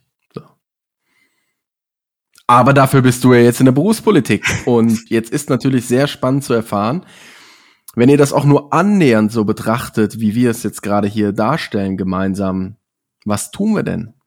Wie lösen wir das denn, Lina? Ich glaube, da müssten wir noch mal so einen Blick werfen überhaupt auf die Mitsprache, die Pflege generell hat, dass wir als Berufsverband eigentlich als Lobbyverband funktionieren und nur so stark und so aktiv für Pflege lobbyieren können, wie wir Mitglieder haben und uns dadurch finanzieren können. Und da muss man halt einfach sagen, dass der Organisationsgrad in der Pflege total gering ist. Klar, der DBFK ist der größte ähm, Berufsverband für Pflegeberufe, ist aber ja trotzdem nicht so, dass man sagt, okay, da sind alle Pflegefachpersonen drinne, sondern auch da ist ja nur ein ähm, super kleiner ähm, Bruchteil von Pflegenden drinne deren Ansichten und deren Interessen dann halt irgendwie vertreten werden können. Wir machen ja auch berufspolitischen Unterricht in Ausbildungseinrichtungen und ich erkläre das halt immer so ganz gerne, dass man halt bei Politikerinnen nicht erwarten kann, dass sie die Pflege mit auf dem Schirm haben, weil die haben alles Mögliche auf dem Schirm und ähm, gerade Bundestagsabgeordnete haben immer mehr Themen und immer mehr Themen, mit denen sie sich gleichzeitig beschäftigen sollen und wo sie überall drin Experten sein sollen. Deswegen ist es halt sinnvoll, dass sie halt einfach bei solchen Themen jemanden haben, der sagt, hey, das sind unsere Interessen und bitte denkt die mit. Also ich meine, Porsche macht genau das Gleiche so, deswegen haben wir kein Tempolimit, deswegen ist halt klar, hier, passt auf, ich stelle tolle Autos her und diese Autos können super schnell fahren und das wollen wir doch unbedingt alle sehen und deswegen müssen doch ähm, wir auf den Autobahnen schnell fahren können. So, und Politiker, also ich meine ganz ehrlich, wir Pflegekräfte, wir können selber nicht mehr definieren, was Pflege ist. Wie sollen das dann die Politikerinnen wissen? Das heißt, wir brauchen Leute, die das den Politikerinnen immer wieder sagen. Das sind Sachen, die kann man nicht mit dem Ehrenamt stützen. Also so viel, wie wir ehrenamtlich machen und so viel Input, wie wir reingeben und die ganze inhaltliche Arbeit tatsächlich, die wird übers Ehrenamt gestützt. Also da kann sich tatsächlich auch jeder einbringen. Aber dieses tatsächlich Politiker belagern und ihnen immer wieder zu erklären, was wir wollen und was wichtig ist, das kann man nur mit hauptamtlichen Mitarbeitern machen, mit Leuten, die dafür Geld kriegen und die dafür Zeit haben. Und äh, damit man diese Leute hat, braucht man Geld. Und dieses Geld bekommt man nur, wenn man Mitglieder hat. Und da haben wir wieder das Problem, dass wir keine Mitglieder haben. Wie, wie viele Mitglieder hat der DBFK? Ich habe Ja, ich weiß nicht, ob ich das offiziell sagen darf. Was ist denn deine Zahl? Warte mal, ich kann mal gucken, was. Ich wollte gerade sagen, wir googeln das einfach mal schnell. Google sagt. 25.000. Ich habe eine Zahl, dass wir ungefähr 1,56, 1,7 erwerbstätige Pflegekräfte in Deutschland haben. Das bedeutet, das sind etwas mehr als ein Prozent. Äh, 1,3, 1,4 Prozent. 1, und ein paar zerquetschte Prozent sind organisiert, berufsverbandmäßig organisiert im DBFK. Gut, jetzt haben wir noch ein paar andere Verbände, aber der, der DBFK ist, glaub, also weiß gar nicht Verbände, es gibt noch den Deutschen Berufsverband, glaube ich, für Altenpflege. Es gibt wahnsinnig viele Berufsverbände, die ja dann alle unter dem Deutschen Pflegerat als Dachverband sind, was ja auch Genau. super clever ist. Ja. Genau, also es gibt ja dann auch noch den Verband für pflegeberuflich Lehrende oder so, den BLGS. Es gibt den, wo ihr Sabrina Rostos ja schon da hattet, den ähm, Stimmt, ja, Bundesverband Berufsverband Pflegemanagement. Ja. Der gehört auch noch mit rein. Die Deutsche Gesellschaft für Pflegewissenschaft, die ist neuerdings auch noch mit im Deutschen Pflegerat mit drinne. Was man aber jetzt sagen muss, dass man bei diesen ganzen Verbänden, die im Deutschen Pflegerat Mitglied sind, hat man halt auch oft Doppelmitgliedschaften. Also wir Mhm. haben halt auch ganz viele Mhm. Leute, weil es halt eine Fachgesellschaft ist. Es gibt ja auch die Deutsche Gesellschaft für Fachkrankenpflege. Das ist ja eine Fach, ein Fachverband. Und das eine ist halt ein ein Berufsverband. Also das ist nochmal so ein bisschen unterschiedlich. Und entsprechend gibt es da halt auch einfach viele Doppelmitgliedschaften. Also Christine Ja. Vogler zum Beispiel ist beim Bundesverband Pflegemanagement, die ist beim Verband für beruflich, hier pflegeberuflich Lehrende und die ist beim DBFK Mitglied. So, dann hat man Mhm. zum Beispiel schon eine Person, die, wo sich die Mitgliederzahlen wieder gegenseitig aufheben. Es sind 16, 18 Verbände unter dem DPR im Moment. Äh, kann man sich anschauen, wer Bock hat, deutscher-pflegerat.de slash Verband slash Mitgliedsverbände. Äh, es sind 18 Stück. Aber ich denke, der DBFK zählt mit Sicherheit zu einer der größten Verbände, gehe ich mal einfach von aus. Ich weiß das nicht, das ist jetzt ganz Ja. gefährliches Halbwissen, aber gehen wir mal davon aus, dass der DBFK wirklich eins der Mitglieds, Mitgliederstärksten es. Verbände ist. Also ich glaube, er wird dicht gefolgt von der Schwesternschaft.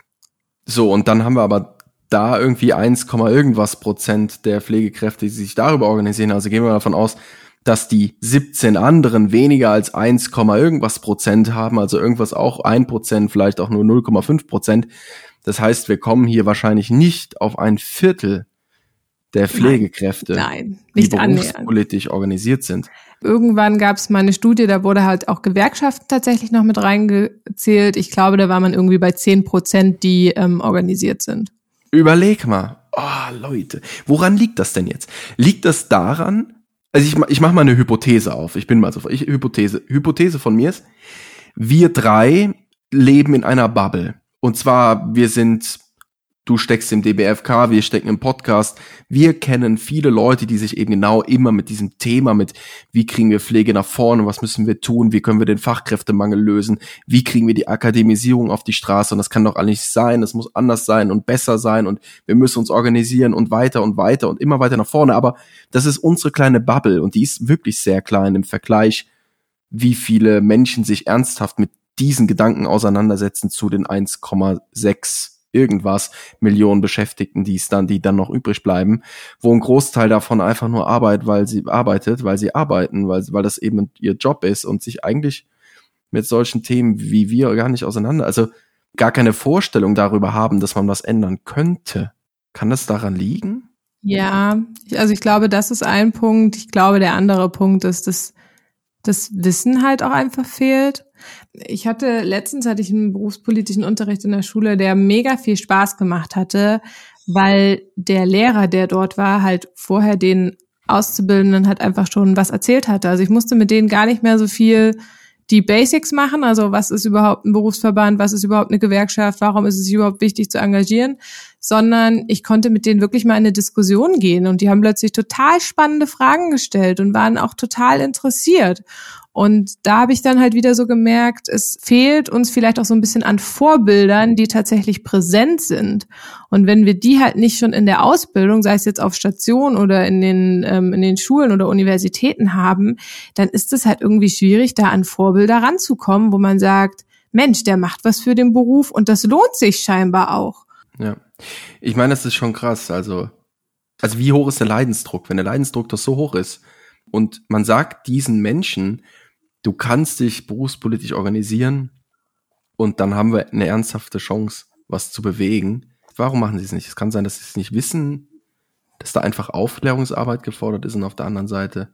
Nee, ich, also ich kann es ich kann's irgendwie, kann es nicht so richtig verstehen das ist ja dasselbe Thema der Bundestagswahlen. Ist ja auch, ich meine, gut, bei der letzten Bundestagswahl 2021 hatten wir, glaube ich, eine relativ hohe Wahlbeteiligung von über 75 Prozent, glaube ich, was ja schon krass ist.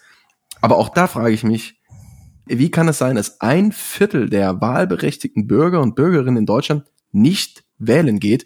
Genauso wie kann es sein, dass von diesen 1,7 Millionen Beschäftigten in der Pflege die offensichtlich leiden, unter einer hohen Arbeitsbelastung leiden, zu wenig Geld verdienen, zu wenig ernsthafte, konsequente oder Anerkennung erfahren, die Konsequenzen mit sich führt. Wie kann es sein, dass die eigentlich still sind, sich nirgendwo organisieren und dass irgendwie gefühlt nur so ein paar Hanseln an der Spitze sind, die einfach jeden Tag rumschreien und sich wirklich versuchen, da zu engagieren, aber diesen Rückhalt der ganzen Mannschaft im Hintergrund einfach nicht haben. Aber was, was würde passieren, wenn diese 1,7 Millionen Menschen mal an einem Strang ziehen würden? Wenn da mal jeder den Mund aufmachen würde? Aber da haben wir auch wieder das nächste Problem. Jetzt kommen wir zum Thema Kammer.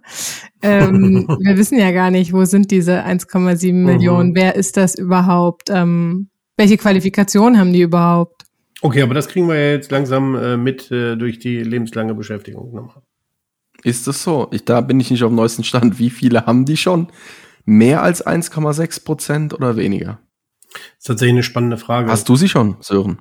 Äh, ich habe sie nicht, weil ich auch nicht aktiv in der Pflege arbeite. Ah, stimmt. Das, da haben wir noch nie im Podcast drüber gesprochen, dass du Nein. nicht mehr rausfährst im Moment. Äh, stimmt. Äh, ja. Stimmt. Dass ich mein Amt niedergelegt habe. Hast du deine, Lina? Wovon sprechen wir gerade? Die lebenslange Beschäftigtennummer, doch, die müsstest du jetzt haben. Im SGBL. Genau, das ist noch in Arbeit, dass ich die demnächst bekomme. Ja, genau. Siehst du, ja. Siehst du? da geht's ja. los. Mhm. Selbst, selbst die Leute beim DBFK haben sie noch nicht. Na, Lina braucht sie ja jetzt auch erst seit, wann hast du angefangen? Erste, fünfte, ja, ne? Ja. Ach so, stimmt, ja, klar, stimmt, ja. das war ja vorher. Ja. Also das ist ja der nächste äh, Knackpunkt, wenn das nur ähm, SGB 11 bezogen genau. ist, dann haben wir ja auch nicht alle. Richtig. Lina, wie sieht denn deine persönliche Work-Life-Balance aus und wie gehst du mit den Herausforderungen um, die sich aus deiner Arbeit ergeben? Hast du jetzt eine Vollzeitstelle im Pflegedienst? Nee, weil ich ja noch studiere. Aha. Also ich glaube, ich bin kein Vorbild, was Work-Life-Balance angeht. ähm, das muss ich leider gestehen. Also genau, ich arbeite jetzt 19 Stunden in der Woche im ambulanten Pflegedienst. Ich ähm, habe mhm. immer zwei Tage Uni in der Woche. Genau, also maximal könnte ich sozusagen 60 Prozent arbeiten. Ähm, habe mich aber halt dazu entschieden, dass ich jetzt sozusagen nur 50 Prozent arbeite. Ja, und habe jetzt auch festgestellt, so mit dem Studium Sachen vorbereiten, nachbereiten, das ist schon sinnvoll, dass man halt immer noch so einen halben Tag in der Woche hat. Ähm, also ich arbeite immer so zwei bis drei Tage in der Woche. Ja, aber ich mache halt einfach super viel im DBFK. Also eigentlich könnte man schon sagen, wenn ich jetzt nicht gerade auf Arbeit bin oder wenn ich jetzt nicht gerade in der Uni bin, dann bin ich eigentlich immer damit beschäftigt, irgendwas für den Berufsverband zu machen. Und um jetzt gleich alle irgendwie nicht zu verschrecken, dass man das in einem Ehrenamt machen muss, das muss man nicht machen. Also ich mache das selber, weil mir das Spaß macht. Ähm, also man könnte jetzt auch sagen, mhm. vielleicht ist das meine, meine Freizeit und mein, meine Freude. Also ist es auch definitiv. Aber von daher übernehme ich mich da, glaube ich, manchmal auch so, so ein ganz kleines bisschen. weißt du, so Fragen stellt man schon auch, um so ein bisschen was Privates auch aus den Was Gästen ich sonst so mache in meinem Leben. Das kann ja jetzt nicht sein, dass es da nichts gibt, außer dem Berufsverband. äh, nein, natürlich nicht. Fährst du Skateboard oder nee, Frisbee-Golf oder? Ich war tatsächlich lange nicht mehr da und jedes Mal, wenn diese Frage kommt, dann kriege ich meine Gewissensbisse. Das heißt, auch ihr holt gerade wieder meine Gewissensbisse heraus. Vor der Corona-Pandemie habe ich Jazz Dance gemacht. Also Jazz Cool. Dance kann man sich so ein bisschen als moderneres Ballett vorstellen. Ich glaube, da können immer die Mhm. meisten Leute irgendwas mit assoziieren. Ja, und dann kam halt die Corona-Pandemie. Da war ich einfach fix und fertig von dem, was auf Station abging. Dann konnte man eh kein Präsenz-Tanztreffen mehr machen. Dann hat das irgendwie vor dem Bildschirm stattgefunden, was mit räumlichen Bedingungen zu Hause natürlich auch nur so mäßig ging. Die Termine, wann das Tanztraining ist, wurden dann jetzt nach Corona umgestellt und seitdem habe ich mich noch nicht wieder aufgerafft zu gehen. Das ist sozusagen noch das, was so ein bisschen an mir bohrt. Aber ansonsten, ich ähm, mache gerne Ausflüge, ich gehe gerne ins Theater, ich ähm, lese sehr gerne. Ja, das sind so Sachen, womit ich ganz gerne mal abschalte und dann doch mal versuche, ein bisschen Distanz zur Pflege zu schaffen. Und was liest du gerade im Moment? Irgendein Ich bin in den letzten Zügen von der Biografie von Florence Nightingale. Ja, gut, das ist natürlich. Also die, die lese ich auch mindestens einmal im Jahr. Vor allen Dingen zum Abschalten. Abschalten ist auch geil, ne? Ich lese Florence Nightingale, The Lady with the Lamp zum Abschalten, ist auch ein geiler Wortwitz. Fällt mir mal gerade so auf. ähm, nein, was lese ich? ich? Ich lese ansonsten noch, ähm, das sollte ich vielleicht auch noch verraten, ich habe ähm, jetzt ein Stipendium von der Friedrich-Ebert-Stiftung bekommen. Darauf hatte ich mich noch beworben. Glückwunsch. Vielen Dank. Und deswegen lese ich tatsächlich auch noch eine Biografie von Friedrich Ebert. Nee, aber eigentlich versuche ich das immer so relativ abwechselnd zu machen. Wenn ich tatsächlich mal so sage, okay, ich brauche jetzt mal wieder was, wo ich gar nicht denke, dann lese ich gerne Bücher von Jodie Picoult. Also ich glaube, das bekannteste von ihr ist hier beim Leben meiner Schwester. Das gab es als Kinofilm, ganz groß mal irgendwann. Mhm. Und ich wollte immer unbedingt diesen Kinofilm sehen und habe es, wie es bei mir oft so ist, ich will mal irgendwelche Kinofilme sehen und dann schaffe ich es immer erst ins Kino, wenn die schon gar nicht mehr laufen. Und dann habe ich das Buch irgendwann gesehen und habe mir halt das Buch von ihr, also dieses dieses Buch dazu geholt. Und das Buch ist für alle, die vielleicht den Kinofilm gesehen haben, das Buch hat ein komplett anderes Ende als der Kinofilm. Und habe sozusagen erst das Buch gelesen und fand es halt total schön, wie das geschrieben ist, weil da so alle möglichen Perspektiven dargestellt werden. Und deswegen habe ich mich so ein bisschen da, begeistere ich mich so ein bisschen für die Autorin seitdem, weil ich halt einfach festgestellt habe, die beleuchtet sehr oft Sachen aus unterschiedlichen Perspektiven und schreibt dann auch mal sehr emotional. Und das ist manchmal ganz nett, um irgendwie so schnell irgendwas wegzulesen und abzuschalten. Sören, liest du viele Bücher? So, ich meine so Romane und sowas. Nein. So, du kennst also auch diese Gespräche, wenn die Leute so mit tiefer Überzeugung sagen, ja, ich habe also ich habe den Film gesehen, aber weißt du, also der Film kommt nicht ans Buch ran und du sitzt da so und sagst, ja, ja. Ja. Äh, und Ja, aber dann kommen wir jetzt zu der 99 wichtigen von 100 Frage. Fällen habe ich das Buch nie gelesen, sag immer, Aber- ja, ja, ja. Ganz schlimm finde ich das ja immer bei Leuten, die, die Harry Potter nicht nur gesehen haben und sich dann über die Filme aufregen, weil sie unlogisch sind, aber nie Harry Potter gelesen haben. Das finde ich immer ganz schlimm. Also alle Leute, die sich darüber aufregen, wie unlogisch Harry Potter in den Filmen ist, fangt endlich an, die Bücher zu lesen. Ich habe sie mir vorlesen lassen, muss ich Das sagen. ist auch okay. Auch okay. Auch genehmigt. Das war irgendwie in unserer Ortsbibliothek, konntest du die dann irgendwann ausleihen. Ich war da noch klein, als Harry Potter kam, so und ich meine, du warst wahrscheinlich schon Ja. Über 70 oder so, denke ich. so in Hagrids Alter. So. Ich bin Hagrid. Der Bart, der Bart kommt Ja. echt, also Sag ich doch. Ne, äh, äh, es ist äh, ziemlich äh, witzig, weil ich tatsächlich zwei Bücher, wo ich hinterher auch die Filme gesehen habe und auch ziemlich enttäuscht war. Kennt ihr wahrscheinlich gar nicht mehr, weil es schon so alt ist. Äh, der Soldat James Ryan war das erste Buch, was ich gelesen habe, hinterher den Film gesehen habe und den, den ziemlich kacke danach fand. Und das zweite ist auch schon länger her, aber das war, ich bin dann mal weg von Harper Kerkeling fand ich das Buch großartig und der Film ist so, du denkst, da fehlt die Hälfte, das ist totaler Mist irgendwie. Und wenn man dann noch das Hörbuch, das ist eigentlich, das Hörbuch ist das Beste, weil das halt von, von Harpe Kerkeling ja selber auch gelesen wird. Ähm, großartig. Ja, ich habe hin und wieder mal so ein paar Science-Fiction-Romane gelesen, das mag ich schon ganz gern, aber das sind meistens seltenst Bücher, die mal dann verfilmt wurden oder so. Mhm. Das heißt, ich habe diesen Fuck, ich habe nie diese diese Bücher, die dann zum Film wurden oder andersrum irgendwie, es war das nie so mein Genre. Ja, und ansonsten, ich weiß gar nicht, was das letzte war, was ich gelesen habe, ist tatsächlich jetzt auch schon ein bisschen länger her, aber ähm, Udo Lindenberg, die Biografie habe ich gelesen. Äh, Jürgen Klopp fand ich ziemlich cool. Ich mag es, wenn es kracht oder so heißt das Buch, glaube ich. So, So, dann ist das Kapitel Bücherrunde auch abgeschlossen, würde ich sagen. ausgesprochen.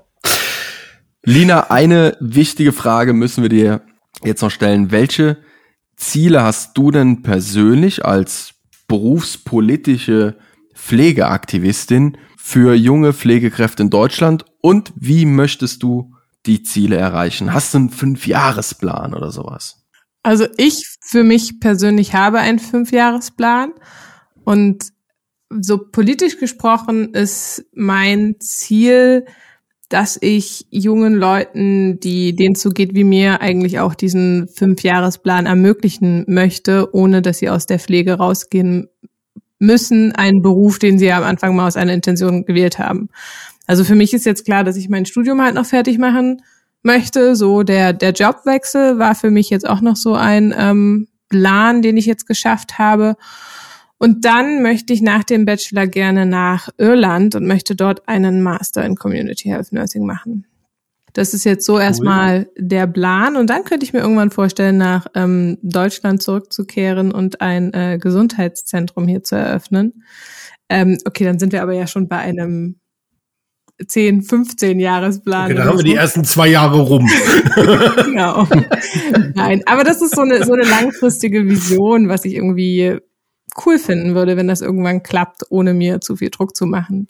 Das ist dann halt auch der Punkt, wo ich sage, deswegen ist es mir derzeitig so wichtig, mich zu engagieren und deswegen bin ich da halt auch gerne in der Lenkungsgruppe, also in der Bundesvertretung vom, von der jungen Pflege im Berufsverband, um halt einfach zu sagen, wir haben so viele junge Leute in der Pflege, die so viel können und die unterschiedliche Interessen und unterschiedliche Fähigkeiten haben. Und ich möchte gerne, dass die diese Möglichkeiten bekommen, diese Fähigkeiten auch zu nutzen und auszuleben.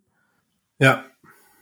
Lina, was würdest du denn sagen? Wie würdest du junge Menschen ermutigen, sich politisch zu engagieren beziehungsweise für ihre Interessen einzustehen? Ich würde da hervorheben, dass man in dem Moment, wo man das macht, ganz viel für sich selber lernt und gewinnt. Also wir hatten ja vorhin schon mal über dieses Thema Pflegestudium und warum kriegt man das nicht hin, das Studium so zu gestalten, wie irgendwie auch andere Studiengänge funktionieren. Beziehungsweise wir haben eine Ausbildung, aber ich finde, dieses politische Engagement, was man aufbringen kann, ermöglicht einen Sachen, die andere Menschen sonst in ihrem, keine Ahnung, Politikstudium oder in ihrem Sozialwissenschaftsstudium oder in ihrem Mathematik- oder Physikstudium oder was weiß ich ermöglicht bekommen. Und zwar, dass man Connections bekommt, dass man ein Netzwerk aufbaut zu Leuten, die schon andere Bereiche in der Pflege gesehen haben, dass man Fähigkeiten aufbaut. Also ganz ehrlich, dass ich jetzt hier so sitze und äh, sprechen kann, wer ich bin und was ich mache, das ähm, würde ich schon sagen, dass ich das vor allem beim DBFK gelernt habe, dass man auch lernt, wie wie ja, wie gehe ich Projekte an oder wie kann ich Ideen umsetzen? Also all das sind Sachen, die man durch ein politisches Engagement lernt. Und das sind Kompetenzen, die einen in dem im Leben einfach wahnsinnig viel weiterhelfen. Ich würde das jetzt nicht nur auf den Beruf beziehen. Also egal, was man irgendwie noch erreichen möchte, sind das halt immer Sachen, die sehr hilfreich sein könnten. Das ist so das, was ich irgendwie gerne jedem mitgeben möchte, dass wenn man sich politisch engagiert, man immer etwas für sich persönlich rausbekommt. Und das ist zwar nicht Geld und das sind vielleicht auch nicht immer, dass man nicht alle politischen Ziele erreicht, die man sich gern wünschen würde, aber man erreicht zumindest ganz viel für sich persönlich und für seine eigene Weiterentwicklung. Was sind denn aus deiner Sicht die wichtigsten Schritte, um die politische Veränderung zu bewirken? Also für die Allgemeinheit, damit wir in der Pflege vorankommen. Ja, die erste Sache ist, würde ich sagen, dass wir als Pflege sichtbarer werden müssen. Finde ich, ist ein ganz großer Punkt. Nächster wichtiger Punkt sind für mich Pflegekammern. Beziehungsweise das Pflegekammern ist inzwischen so in Verruf geraten. Man könnte auch einfach sagen, eine Registrierung beruflich Pflegender. Mhm. Ähm, Ja. Vereinheitlichung, Anerkennung, auch das haben wir heute schon mal angeschnitten. Also die Tatsache, dass irgendwie über 20 Pflegeassistenzausbildungen in Deutschland gibt, die in den Bundesländern gegenseitig nicht anerkannt werden und so ein Spaß. Oder halt auch Weiterbildungen, die in dem einen Bundesland gemacht werden und in dem anderen Bundesland nicht anerkannt werden. Das gleiche hat man dann plötzlich auch mit Studiengängen. Ähm, also da haben wir irgendwie wieder so ein bisschen mit Föderalismus zu kämpfen. Auch das sind Sachen, wo ich sage, da kann was gemacht werden und halt das, was ich auch schon gesagt hätte, diese neuen Rollen. Also Community Health Nursing steht im Koalitionsvertrag drinne, dass es etabliert werden soll. Und ich finde, da müsste man jetzt noch mehr reingehen und schauen, wie kriegen wir das hin, wie kriegen wir das hin, dass auch Masterabsolventen in einem in einem Krankenhaussetting arbeiten können, aber wie kriegen wir es vielleicht auch hin, dass Leute, die eine Fortbildung haben, nicht einfach nur dieses Wissen reinkriegen über zwei Jahre und damit dann eigentlich gar nichts mehr anfangen können, sondern wie kriegen wir das endlich hin, dass das Wissen, was in der Pflege existiert, auch genutzt wird? Mhm. Guter Punkt, ja. ja. Das lassen wir doch mal so stehen. Philipp. Ja, da komm, ich warte drauf. Jetzt, das, jetzt. Mach das Finale jetzt. Mach das, Finale. das ist das große Finale. Lina, die alles entscheidende und abschließende Frage. Wie trinkst du deinen Kaffee? Ich trinke keinen Kaffee, ich trinke nur Tee. es werden mehr. Es werden immer mehr, Sören. Ja. Es werden immer mehr. Denk mal drüber nach, Philipp. Das ist richtig krass. Ob das jetzt auch wieder sowas. Ja, nee. Ich dachte jetzt hier Lübeck, so Nord, vielleicht liegt es mhm. daran, aber in Zwickau trinkt man schon Kaffee. Ja, aber es schmeckt mir halt einfach nicht. Nie Kaffee getrunken? Doch, habe ich. Also doch, wenn wenn wenn, es dir nicht schmeckt, wirst ja. du probiert haben. ich, ich, es kann auch sein, dass es im, Kinder, im Kindergarten gab es manchmal diesen ekligen Milchkaffee. Kann auch sein, dass sie es da von Anfang an bei mir versaut haben und ich seitdem einfach nicht ja, mehr rankomme. Moment, Moment, Moment. Ihr habt im Kindergarten Milchkaffee getrunken. Ja, das war total komisch. Da gab es dieses, also man, alle Kinder haben sich immer gefreut, oh cool, heute gibt's Kakao. Und dann war das irgend so ein komisches Kinderkaffee-Zeug. Karo-Kaffee. Keine Ahnung, What? was das war, aber es war eklig. Getreidekaffee. Wie krass ist das denn? Ja, gut, ich kenne das halt, weil da war ich ja schon Ü60, als ihr im Kindergarten Kindergarten.